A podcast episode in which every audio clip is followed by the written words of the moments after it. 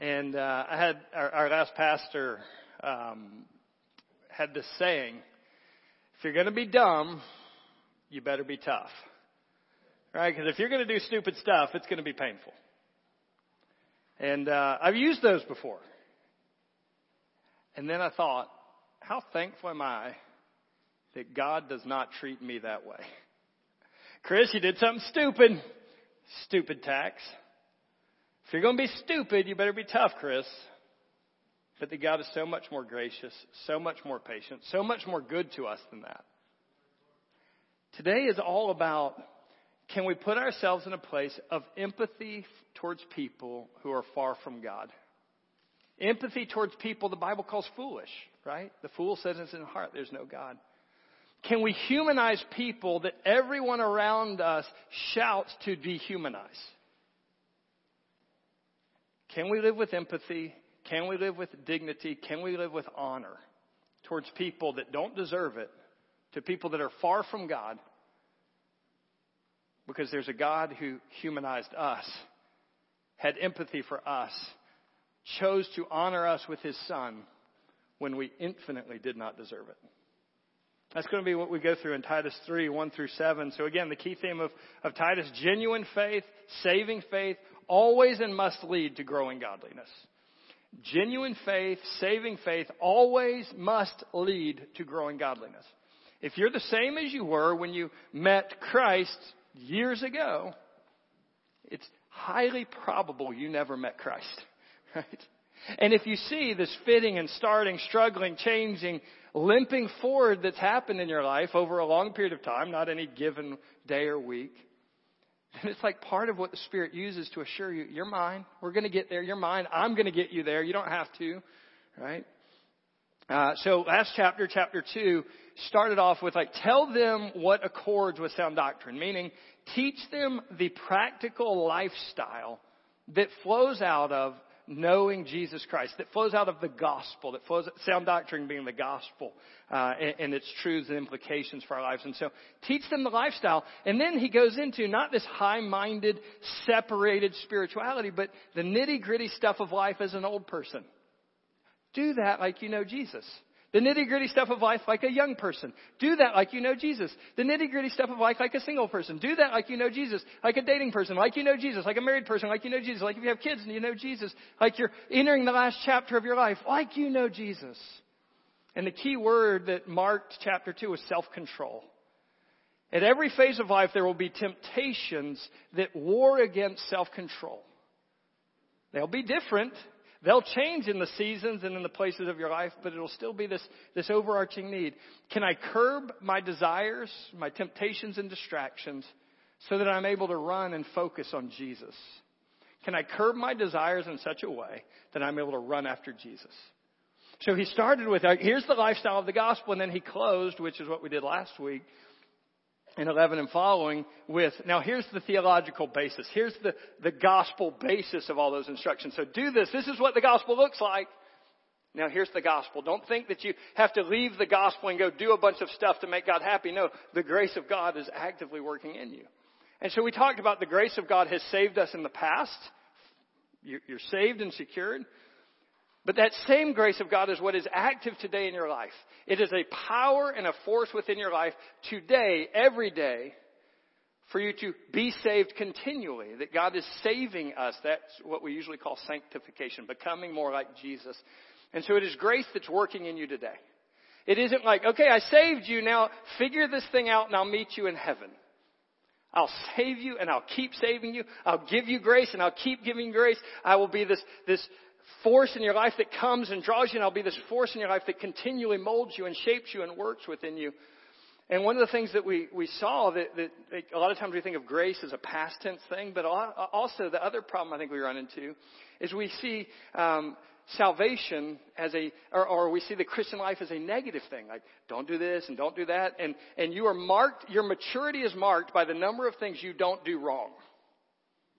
That is not how Christian maturity works. And that's not how grace works. Grace is an active present force in your life to create positive righteousness, positive flourishing in your life and from your life into the world around you. And so is grace making you someone of positive righteousness, or is grace simply teaching you to say no to a bunch of stuff? And then past, present, and then future. Grace will save you one day. You will be saved. Fully, finally, completely. Everything comes true. Everything comes together in that final day. So that was uh, chapter 2. But as we go into chapter 3, it's going to be very much a mirror of that. Here are the obligations of the Christian life, but instead of them being the obligations of your home life and your Christian community life and your, and, and your Christian relationships life, it's going to be the obligations on Christians. How should we live before a lost world?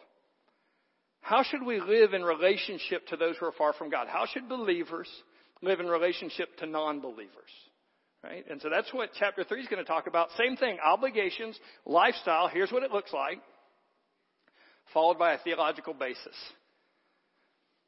And I think everything roots in that. And so what you're going to see is like, treat lost people in this humanizing, empath- empathetic way, even though they don't deserve it. And a big help to that is going to be, that's exactly who you used to be. And if it were not for the radical intervention of Jesus Christ in your life, that's exactly who you would be today. And that should create some humility in the way you treat people far from God. That should create some empathy as you look at people far from God. So that's what we're going to look at. Titus chapter 3, 1 through 7. Remind them to be submissive to their rulers and authorities, to be obedient, to be ready for every good work, to speak evil of no one, to avoid quarreling, to be gentle, and to show perfect courtesy to all people. Four, we ourselves were once foolish, disobedient, led astray, slaves to our various passions and pleasures, passing our day in malice and in envy, hated, hated by others and hating one another. But when the goodness and loving kindness of our God and Savior appeared, He saved us, not because of works done by us in righteousness, but according to His own mercy, by the washing of regeneration and the renewal of the Holy Spirit, whom He poured out on us richly through Jesus Christ our Savior, so that being justified by His grace, we might become heirs according to the hope of eternal life. Let's pray. So Father, help us to see who we used to be. Not with this fake goodness and we were good people, but with the true eyes that you saw us with. And may it humble us, Father. May it break us, Father. May it make us praise you because your mercy is more, Father. May it make us rejoice more that you would intervene to save us. May it make us lower and you higher. And then would it give us fresh eyes? God, we just so easily look down on other people. We so easily mock and joke about other people. We so easily demean other people. We so easily think how stupid people are. And we so, it's so hard for us to realize how foolish and blind we have been. Oh God, help us to see us as low and you as high. We pray it in Jesus' name. Amen. So as we jump into the text, live with dignifying empathy for the lost. Live with dignifying empathy for the lost. And the first step in that is remember honor and gentleness even when it's not uh, deserved. Remember honor and gentleness even when it's not deserved. See, we've done this really awful thing to humanity. We gave them this thing called social media. We gave them a keyboard or a touchpad. And then we gave them the idea that anybody cares what they think. And so they go on these keyboards or these touchpads onto these social media sites and we rant and we rave and we rail against people, against uh, the way the fast food worker messed up our food, against the way the boss is. And we think that it matters what we say, and we have this great sense of importance about our rants while we rant and while we rant and while we rant. And Christians have gotten totally sucked up into this. But especially we've gotten sucked up in this in the area of politics. So whether it be four years ago, we get sucked up in Orange Man is, is, is bad and he's got this awful hair and he eats McDonald's every day and these things he says. Rant and rail, rant and rail, slander, demean. Or fast forward for the last six months. And we find it so easy to make memes and laugh at our politicians who the wind blows and they fall up steps. We find it so easy to laugh and demean because you can't string a whole paragraph together without stumbling and losing your train of thought. And it's so easy for us to demean and to mock and to sarcasm and to place a picture up and everybody laughs about it. And if only we stopped at our politicians, right? They almost deserve it. Except for grace, right? This past week, Simone Biles how many times did I have to bite my tongue? Like, I want to rant. We have different views of competition and team. I want to rant. And I want to dehumanize this person. I don't even know. And if only it stopped at celebrities. A hundred million. How easily will I dismiss the people who are on the other side from me? How easily will I dehumanize them, demean them, slander them? How easy is it for us to do that? A hundred million people I've never met, but I know everything about how bad they are everything about how bad they are, and I can demean and dehumanize 100 million people, and it's not okay. It's not okay. Why? Because God humanized you. God dignified you. God had empathy on you all the way to the point of the cross while you were foolish, while you were in rebellion. And you know what he commands? The same posture that the Father's heart had towards you when you were in foolish rebellion, different from him is the heart he wants you to now express to those who are different from you. And so let's look at it in the text. He starts out and he says, Remind, and now so one and two is one sentence. Remind is the main command, and then seven to be statements. To be this, to be that, to do this, to do that, right? So remind them is the command that governs these first few verses. And so what that means is, I've told you that, or I've told all of these people this before. I've told the church these things that you're about to share. No, they need this ongoing reminder. Why do they need an ongoing reminder? Because we never quite get the lesson, do we? If I'm insulted, it's too easy for me to insult back. If I'm disrespected, it's too easy to disrespect back. If I'm hated or if I'm hurt, it's too easy to hate and hurt back. And so I need this ongoing reminder. No, but, but, but that's not how we're supposed to be in the gospel. That's not what the gospel did inside your life. So remind them, remind them, remind them. And the first thing that remind them what should their posture be towards government? Now, let's get this straight. The government that he's talking about here is not a government of bad words. The government that he's talking about is not a government of, of, you know, policies we disagree with. The government he's talking about literally has a trail of blood from start to finish. And so it's just a matter of did this emperor kill a thousand or ten thousand people before they got to me? It's not, it's the kind of government of like harsh, if you're a political opponent, gone. If you have an alternate claim to the throne, gone. If you're a political dissident, gone. And if you have a religion I happen to not like today, gone. And what does he say about those people? Remind the church, remind the church to be submissive to rulers and authorities. Remind the church to obey the laws of the nation they've been placed under. Wait a second. What if I disagree? What if I didn't vote for it? Let me, let me just make sure I didn't miss a word. Remind them to be submissive to rulers and authorities, to be obedient and ready for every good work. That's what you're called to be. That's what Christianity looks like in relation to the lost world and the governments that you're a part of. And it's not the only time it says this. This is not obscure. Romans 13, 1 through 7. You can mark that in your notes. I'll just read a verse or two. Let every person be subject to governing authorities. For there is no authority except from God. And those that exist have been instituted by God. Therefore, whoever resists authorities resists what God has appointed. Give, uh, pay to all what is owed, respect to whom respect is owed, honor to whom honor is owed. Oh, that's just Paul. What about Peter, though? Be subject for the Lord's sake to every human institution, whether it be to the emperor as supreme, or to governors as sent by them to punish those who do evil uh, and praise those who do good. For this is the will of God. It is God's will that you have an internal heart of honor and an external action of obedience to the government that you've been placed under. Now, I don't think we have to get to the qualifications yet until you let that soak into you.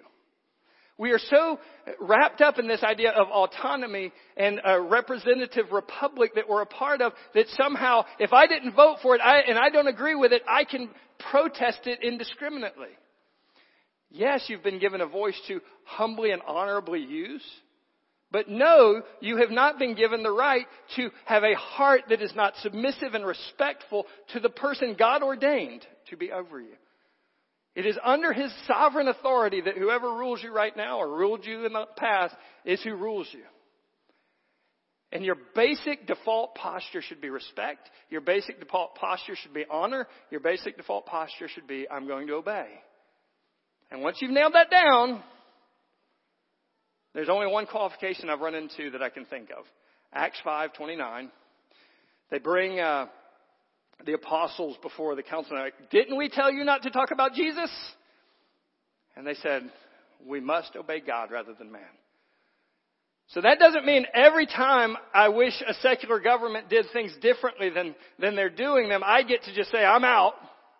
It means very specifically when God commands me one thing and a government commands me another, I have to obey God and not man. And I gladly receive the consequences of that, but I will not obey it. Right? And so that's, that's the moment. That's where it's, that's where it happens. Other than that, do I have a posture of respect even when we disagree? Do I have a posture of honor even when we disagree? Do I obey everything I can obey as part of being a citizen of the country? But then look, I wish it stopped there. To, to be ready for every good work. Verse 1 is dealing with government, most likely. Verse 2 expands that to all people. You see that very clearly. So, this is Chris's studied interpretation along with some commentaries, but take it for that. Passively, we're to submit and respect. Passively, we're to obey the laws of the land. Actively, we're to do good works. Now that's been throughout the book of Titus, gospel good works. The gospel leads me to a life of good works before God called righteousness. But what does the context say these good works are? The good works of being a good citizen, a positive force in my nation that builds it up and doesn't tear it down, a positive force in my community, that little expression of my nation to build it up and not tear it down. And a positive expression of just, let's take it to the base level, human beings made in the image of God that make up that community and that nation. And do I positively do the active good as a citizen, the active good for the community? And that's what he's talking about, I think. I'm pretty sure. Right? And I say that intentionally because like I'm, I'm not saying that's a law, but it, it very much feels like the right interpretation in the context. There are gospel good works of righteousness before God, and there's gospel good works of being a good citizen, living out your Christianity, and making the world, the nation you're a part of, better and more flourishing because you're a part of it. Which really means making this little bitty thing called a community that you're a part of better because you're in it versus out of it. And so remind them of this stuff because they're going to forget the government's a mess. Remind them because the emperor is going to put some of them on crosses. Remind them a default posture of respect and an active posture of goodness. And then he changes in verse 2 to, to deal with all men. And look what he says as he shifts to speak evil of no one. Now, the word for to speak evil of no one is the word for blasphemy.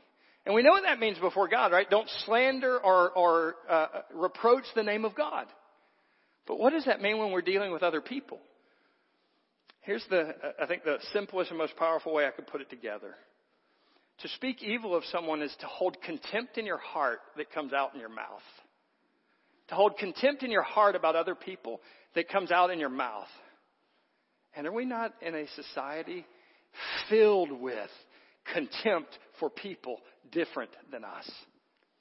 We can, we can barely spit out the words liberal, conservative, we can barely spit out the words, those rich people that don't pay their fair share, those poor people that I can't even look in the eyes, those, those rubes that live out in the country, those elitists that live in the city, and we just have such contempt in our hearts for anybody that is different than us. We do it in racial arenas, we do it in economic arenas, we do it in city versus uh, uh, country arenas, we do it in every area of life we default towards contempt. But we're just being sarcastic. We're just making a joke. We have contempt in our hearts for anybody that's not like us, that doesn't view the world the way we view it. And it spews out of our mouth or it spews out of our fingers. So stinking easily. And then the gospel comes in and says, they can do that. You can't do that. A God who would have compassion on you, the most liberal or conservative, the most poor when he's rich, the most rich full of yourself when he would be poor for your sake, the most, and he would have compassion on you. You cannot be someone owned by that heart and that family and act that way. Remind them, don't speak evil of each other. Don't, don't have contempt for each other. Even if they deserve it. Even if there's a good reason for it.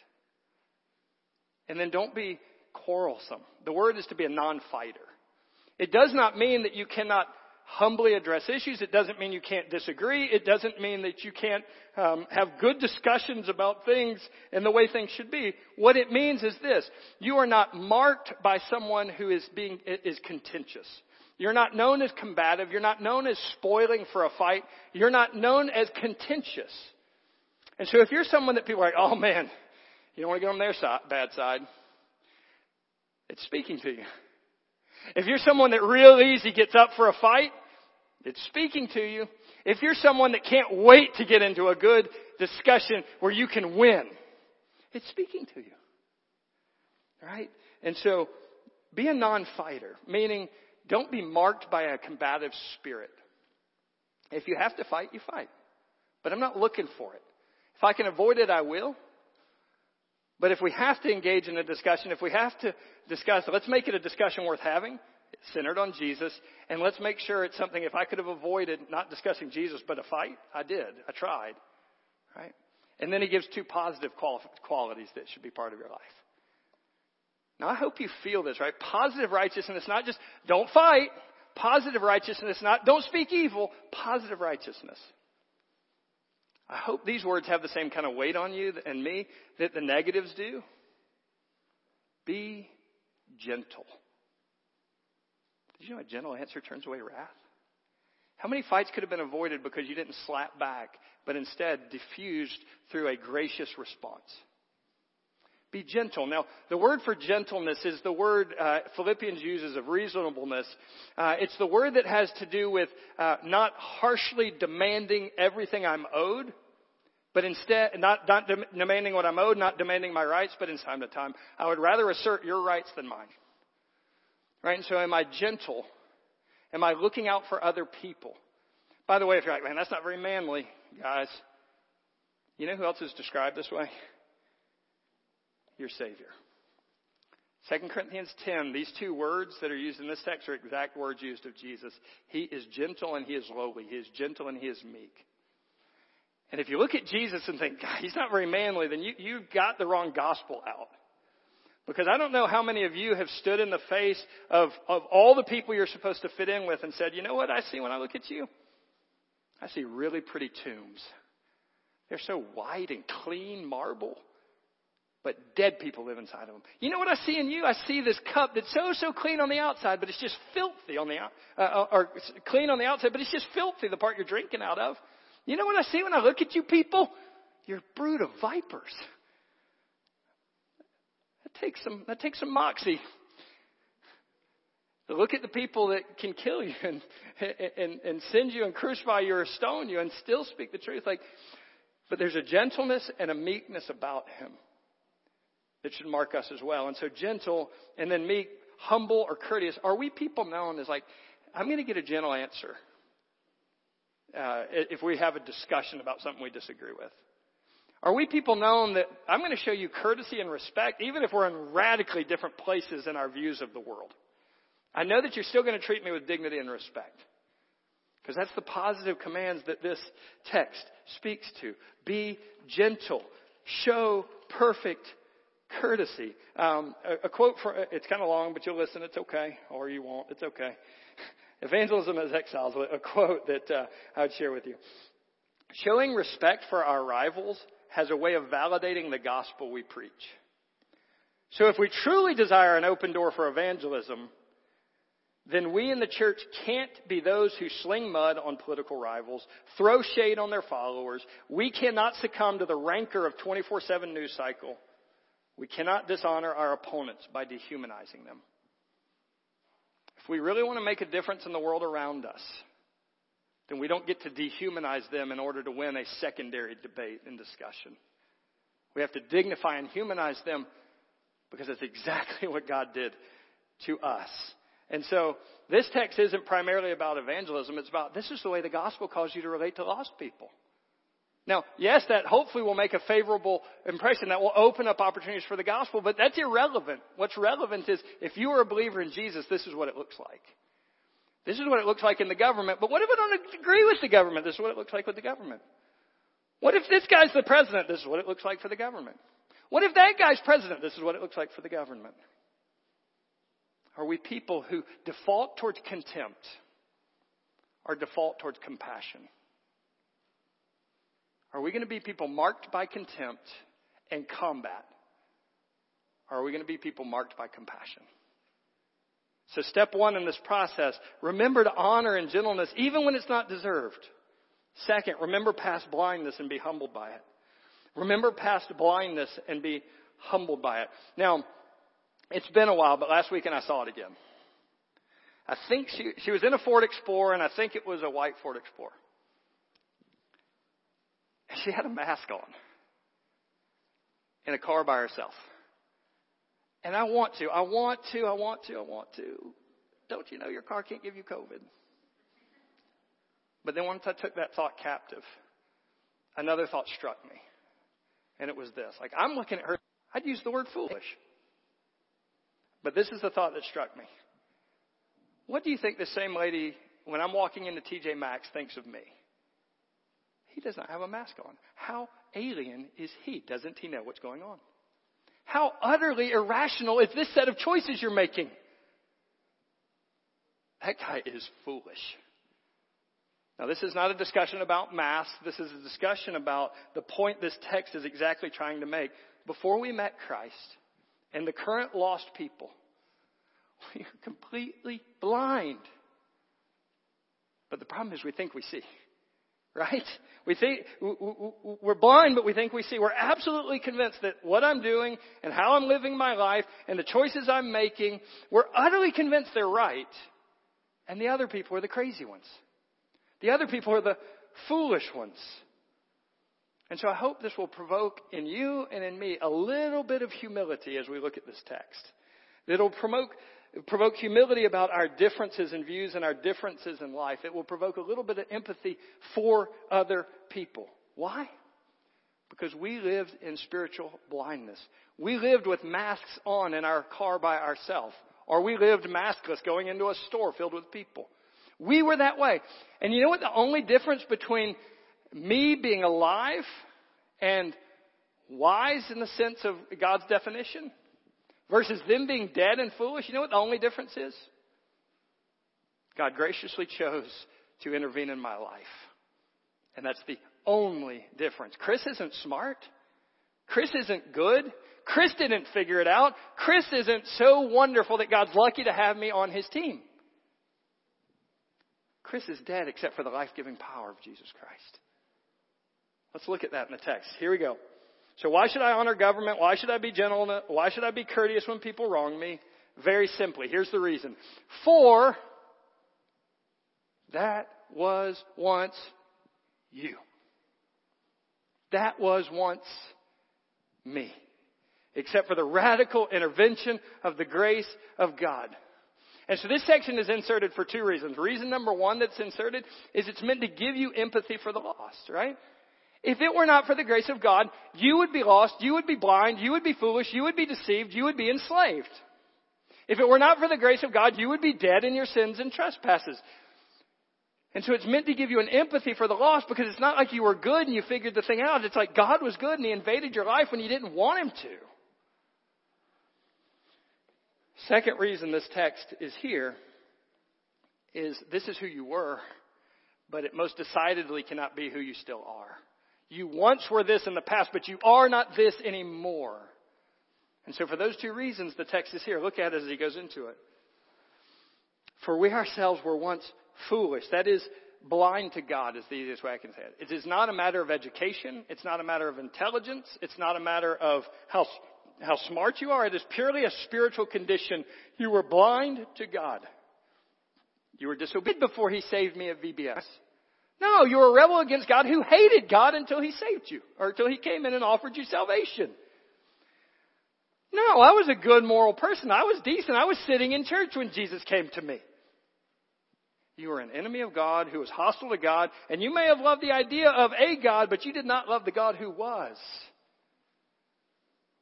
You once were disobedient. You once were led astray. You were completely deceived. Now, you may have been deceived in a way that was more acceptable or deceived in a way that was less acceptable. You may have been deceived in a way that was more moral or less moral, but you know what Isaiah says about moral, right? All your righteous works are like filthy rags before God when it comes to the saving, to salvation, right? And you were enslaved. You're enslaved to your passions. What you burned for, you wrapped your life around. We are petty little bitty creatures who play around with our little bitty pleasures. And like C.S. Lewis tells us, it's like uh, we play around with our little bitty pleasures having no conception of what this better delight in God is. We play around in the mud pits in the slums of the city because we have no conception of what it's like to have a holiday at the sea, at the ocean. And so we make mud pies instead of sit on the beach. We are enslaved by these petty little desires, these petty little things for status and control and power and lust and greed and these nothings. If we could eat the whole world up and it be ours, it would be nothing because there's this eternity. We're enslaved by it, but here's the problem. They're foolish. We were foolish. We once were foolish, but man, we thought we were wise. Right? Isn't that the problem? It's not just I'm foolish, I know it, man, I sure would like to fix that. It's I was foolish, but I was utterly convinced I was wise. I was led astray, but here's the thing about being deceived, right? I don't know I'm deceived, or else I wouldn't be. If I knew it was the wrong way, I'd stop going, probably, right? And so they are led astray, they're deceived. But they are utterly convinced it's the right direction. They're utterly convinced I'm good and right and you're the bad ones. And then they're enslaved. But what does slavery feel like to the world? I am free. I do what I want. I get my way right away. I'm just chasing what's fulfilling to me and what's satisfying to me and what's about me. And then it gets a step worse, doesn't it? I'm foolish, but I think I'm wise. I'm deceived, but I think I've got it right. I'm enslaved, but I think it's free. And then it gets worse. You Christians are the foolish ones. You have this myth called the Bible, and you believe that old, outdated junk written by men. How foolish are you? You are blind to the way the world works. Deceived. You guys think God, some God up there started talking words and the world came to be and there's this whole thing and you think it's creation. And you are so backwards and deceived that you think sexuality looks like it looked, uh, that sexuality is this way and gender is this way. You're so backwards and you're so deceived that you believe in miracles. And it gets worse. You guys are enslaved. You're brainwashed with the opiate of the masses called religion. That is their view of you. At the same time that that's our view of them. Somebody's got to be right. Who's right? Who's wise? Well, pretty sure we are. I know that we are. But I know that we are not because I'm good and smart and figured it out. I know that we are because God revealed it. And there's a humility when God gifts you revelation as opposed to you figured it out and you should be arrogant about it. Right? And so, uh, it talks about they're being enslaved, the, opus, the masses. There's nothing about Christianity for you to be proud of. And I think, man, how easily do we become arrogant? I'm on the right side and you are the bad guys. How easy, I mean, we so default towards pride. I've got this thing right. Look at you idiots trying to figure it out over here doing all that dumb stuff. Man, if you just got on the good team, how do we become arrogant in the grace gift of God in our life? How do we get proud about the gift of God called grace? But we do. We do. The point of the text is you should be humbled. The point of the text is you should have some empathy. Because they're not just simply missing some information, they are trapped in their sins. They are dead in their sin. You should have some empathy because they are enslaved to their desires. They can't get out. They don't want to get out. They are so deceived. And, and, and get it right. Like the, the lost aren't sitting around thinking, oh, I'm so empty and I'm so miserable and everything's so bad. I just wish somebody would come and tell me something different. No. No. We are so wise with our tolerance and we're so wise with our enlightenment and we're so wise with knowing how the world works that you dummy Christians view it a different way. And they celebrate their enlightenment, they celebrate their tolerance, they celebrate their freedom, and they celebrate their wisdom. All while being enslaved. Can you truly remember where you were when Jesus came? Can you remember where you were when Jesus came to you? Do you remember being lost? Do you remember trying to work so hard to be good, so hard to measure up, so hard to meet the standard, knowing that you constantly fell short? Do you remember the grind of that? Or do you remember the emptiness of that feeling when the party was over and the lights went out and everybody went home or the next morning? Do you remember the shame of the next morning after your free night? Do you remember what it was like to have this darkness over your life that you didn't even know was darkness until light showed up? Maybe it's been a real long time for you. Would you just let God take you back? Would you let God remind you again? For so many of us, it was so long ago we've lost our ability to love the lost. For so many of us, it's been so long ago we've lost our ability to understand and have any empathy whatsoever for people that are still back there trapped. And texts like this are meant to come into our lives to remind us that's you. Who cares if your flavor was different? That's you. But God. But God, which is the last point we'll get to. So you are, and you had nothing, you're, you're right, but you had nothing to do with being right. If Jesus had not invaded your life, you would still be deceived and enslaved. But because Jesus had invaded your life, you are free. Last step in the process. Remember honor and gentleness even when you're not deserved. Remember you were blind have a little humility. You didn't gain sight. It was given to you. Third, remember pure mercy from Jesus when we didn't deserve it. Remember pure mercy from Jesus when we didn't deserve it. And so, don't hold the lost in contempt. Why? Remember your past, past blindness. Why? Because the good news comes here, right? Here's the good stuff. Listen. Just listen. But I'm Trying to think of how to. No, okay. But when the goodness and loving kindness of our God, of God our Savior appeared, He saved us. You were once foolish and enslaved, but the goodness and loving kindness of a Savior appeared to you. And the only difference in all of the world between you and all of the lost humanity out there is that the goodness of God appeared to you and saved you. And there's not one shred of difference, one shred of merit, one shred of goodness, one shred of smartness in you. But the goodness and loving kindness of your God and your Savior appeared to you and He saved you. Now, the, the rest of this passage, again, is one sentence, and the, the, the main part of it is He saved you. So let's put it together quickly. He saved you. Explanation. Look at the closing verse. He saved you for what purpose? That being justified by His grace, we might become heirs. Loved and adopted children who have part of the family fortune and are part of the family enterprises. You're an heir of God. This is the word that's used when we're talking about being co-heirs of Christ and being adopted and having the spirit of adoption within us in Romans. And so he saved us for what purpose? That we might be justified by his grace and become heirs, dearly loved children, adopted into his family, who have a share of his inheritance and are part of his business adventures, according to the hope of eternal life. Now, the rest explains that. And look what he does. The goodness of God appeared to you. This is the same as 211. If you notice it, it's identical. Grace appeared the goodness and loving kindness of a Savior appeared. And so we meet the person who appeared that we talked about last week, and it was hinted at.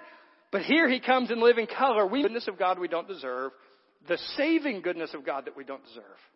Grace is the loving kindness of people that deserve nothing but his wrath.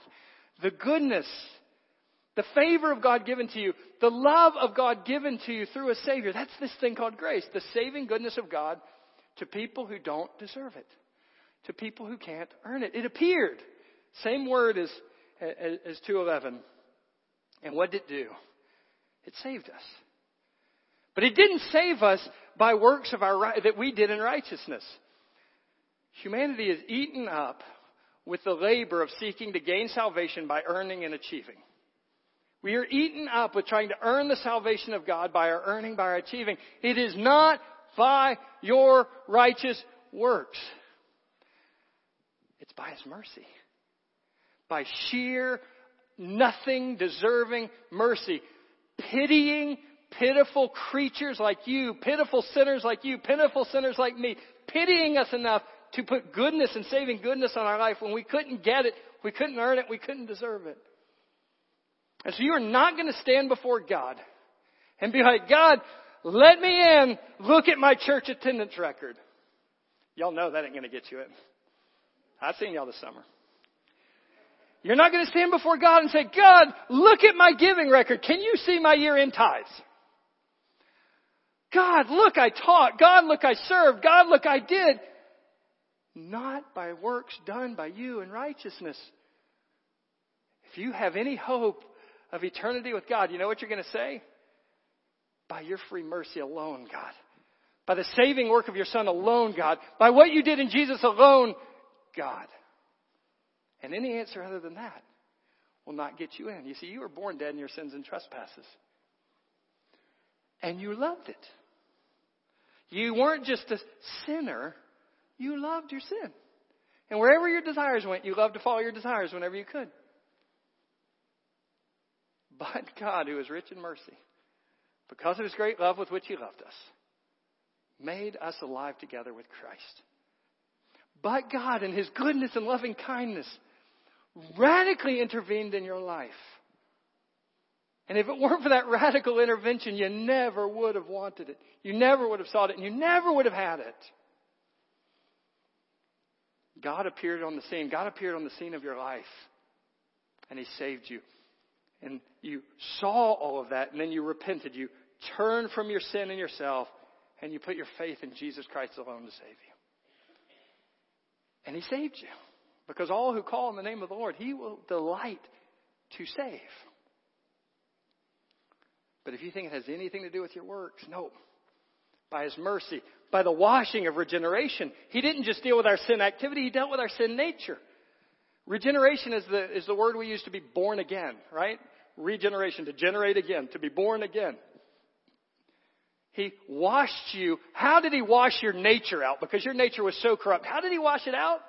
He killed it and res- resurrected it into a new nature. How did He do that? By the renewal of the Holy Spirit.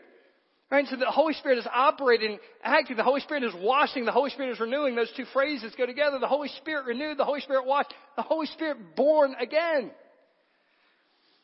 And then he keeps going. It just gets better. And he lavished this Holy Spirit on us richly. Like it's sufficient and fully supplied to us. It's not something I'm waiting on. It's not something I get the second gift of the Spirit.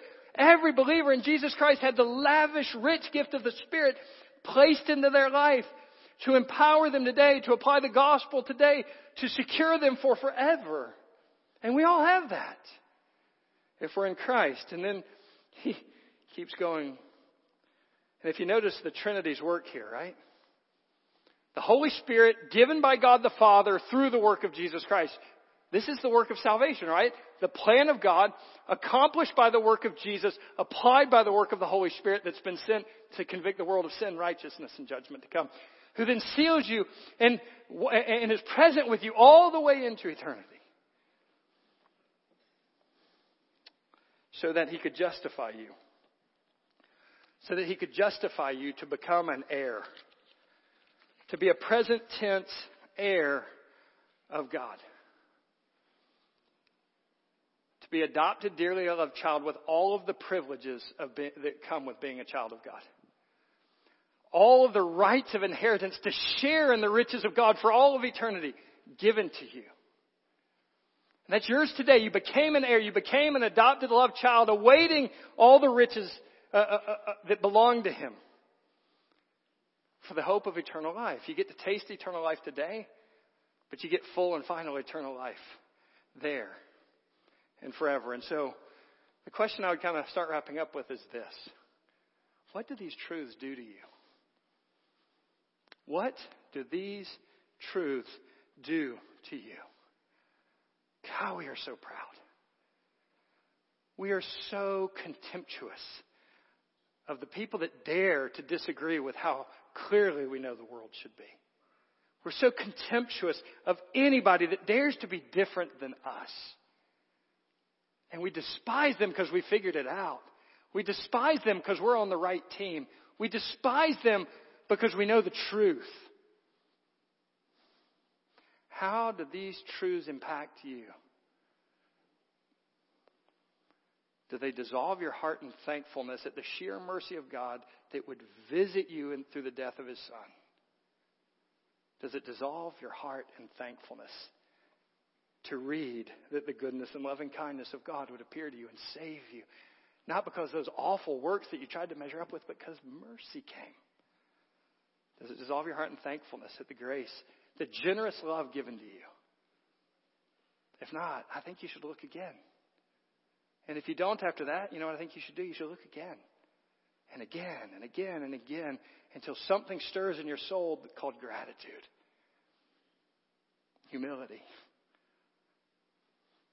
How does this affect you? Does it melt your heart towards compassion towards the lost? Does it give you a compassion for those who are far from God, a compassion to those who are enslaved, a compassion to those who are foolish, a compassion to those who are deceived? And if it, if it doesn't, if it makes you proud, look again. If it doesn't, and you despise those people for the dumb choices they're making, look again. Until your heart melts in thanksgiving and bursts with compassion. Thanksgiving to God and compassion on the lost. That's what the gospel looks like in the real life of a believer. That's how we relate to them. So, a few practical things as we as we wrap up here. How's your empathy to others and those different from you? How's your empathy towards others and those different from you? Do you default towards sarcasm, contempt, demeaning? It's always a good laugh out of it, at least. Does it default towards sympathy? Does it default towards compassion? Does it default towards honor? How's your empathy for others, Matt? Uh, second, how can you intentionally cultivate humility and compassion? I promise you need to. I promise I need to. How can I intentionally cultivate humility and compassion? Man, I can stare at who I once was. I'm a pastor. I don't know if anybody told you that. Like 15 years. And if I want some humility, all I have to do is look at about the last 24 hours of my life. All the stuff I know, and I'm still petty. All the stuff I know, and I'm still grumpy all the stuff I know, and I lose my temper. If you want to be humble, look at your life. Look at your failures. If you want to be humbled, look at Jesus. Look at the goodness and loving kindness of a Savior that visited you. And if you'll stare at your past, who you were, and if you stare at your present, God, who you still need to be, and if you'll stare at Jesus, stare much more at Jesus, by the way. And if you'll just take a little bit of time to with sympathetic eyes stare at the lost, I think it'll also cultivate some humility and compassion. If you looked at them more like slaves in chains than people doing dumb stuff, maybe it would give you some humility and compassion. You know, you think like people write red X's on their hands for these big days to end human trafficking because we can see the change and we can hear the statistics of four million children kept in slavery. But we can't see the chains of our neighbor who's so nice and lost. We can't see the physical chains on the people we work with who are so wonderful to work with and lost, or maybe not so wonderful to work with and lost. We don't see the physical chains on our politicians or our famous celebrities or our athletes. But just because you don't see them doesn't mean they're not there. Do you have compassion on those chains or do you despise that lost people live like they're lost and talk like they're lost and act like they're lost? Do you despise them for their chains? Or do you have compassion?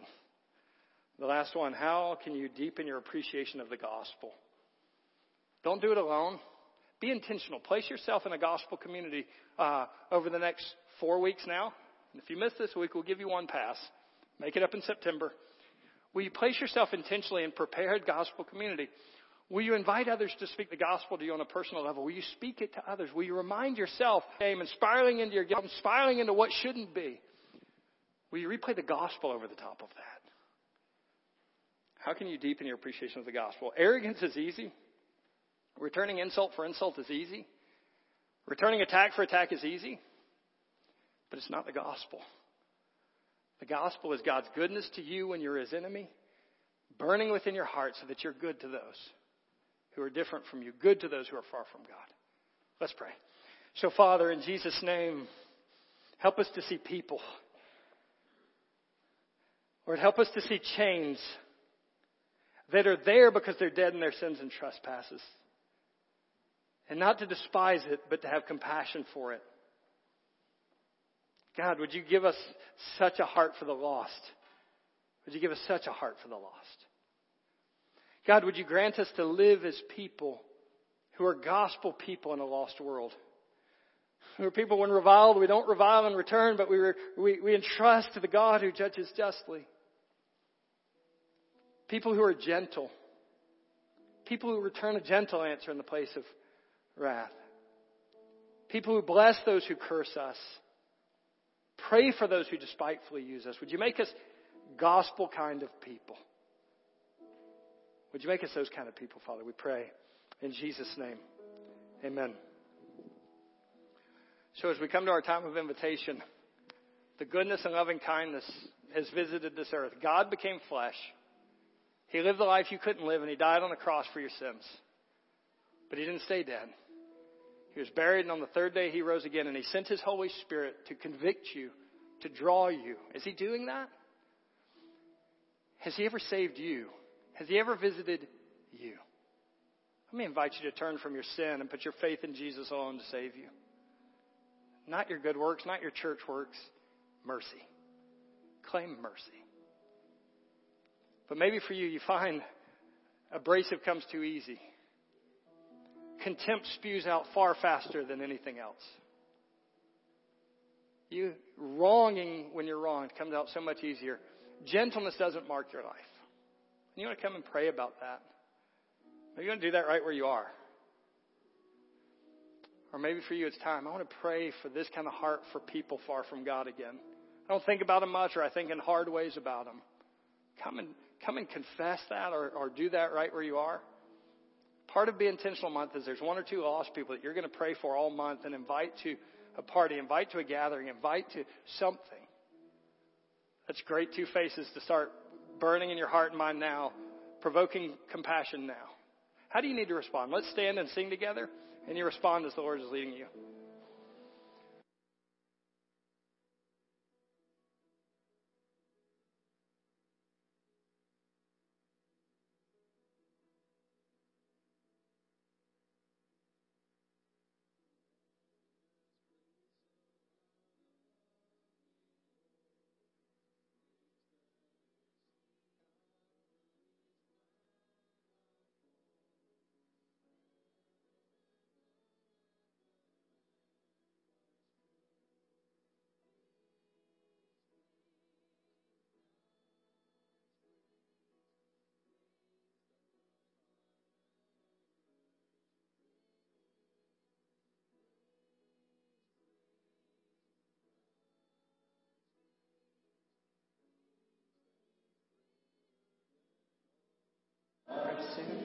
Would you just bow your head with me for one moment? I'm going to ask y'all to just sing the chorus a time or two to close us. Just uh, when you guys feel led. But for now, just have a talk between you and the Father. Let Him dig into your heart a little bit in this time. And then we'll close singing about His grace.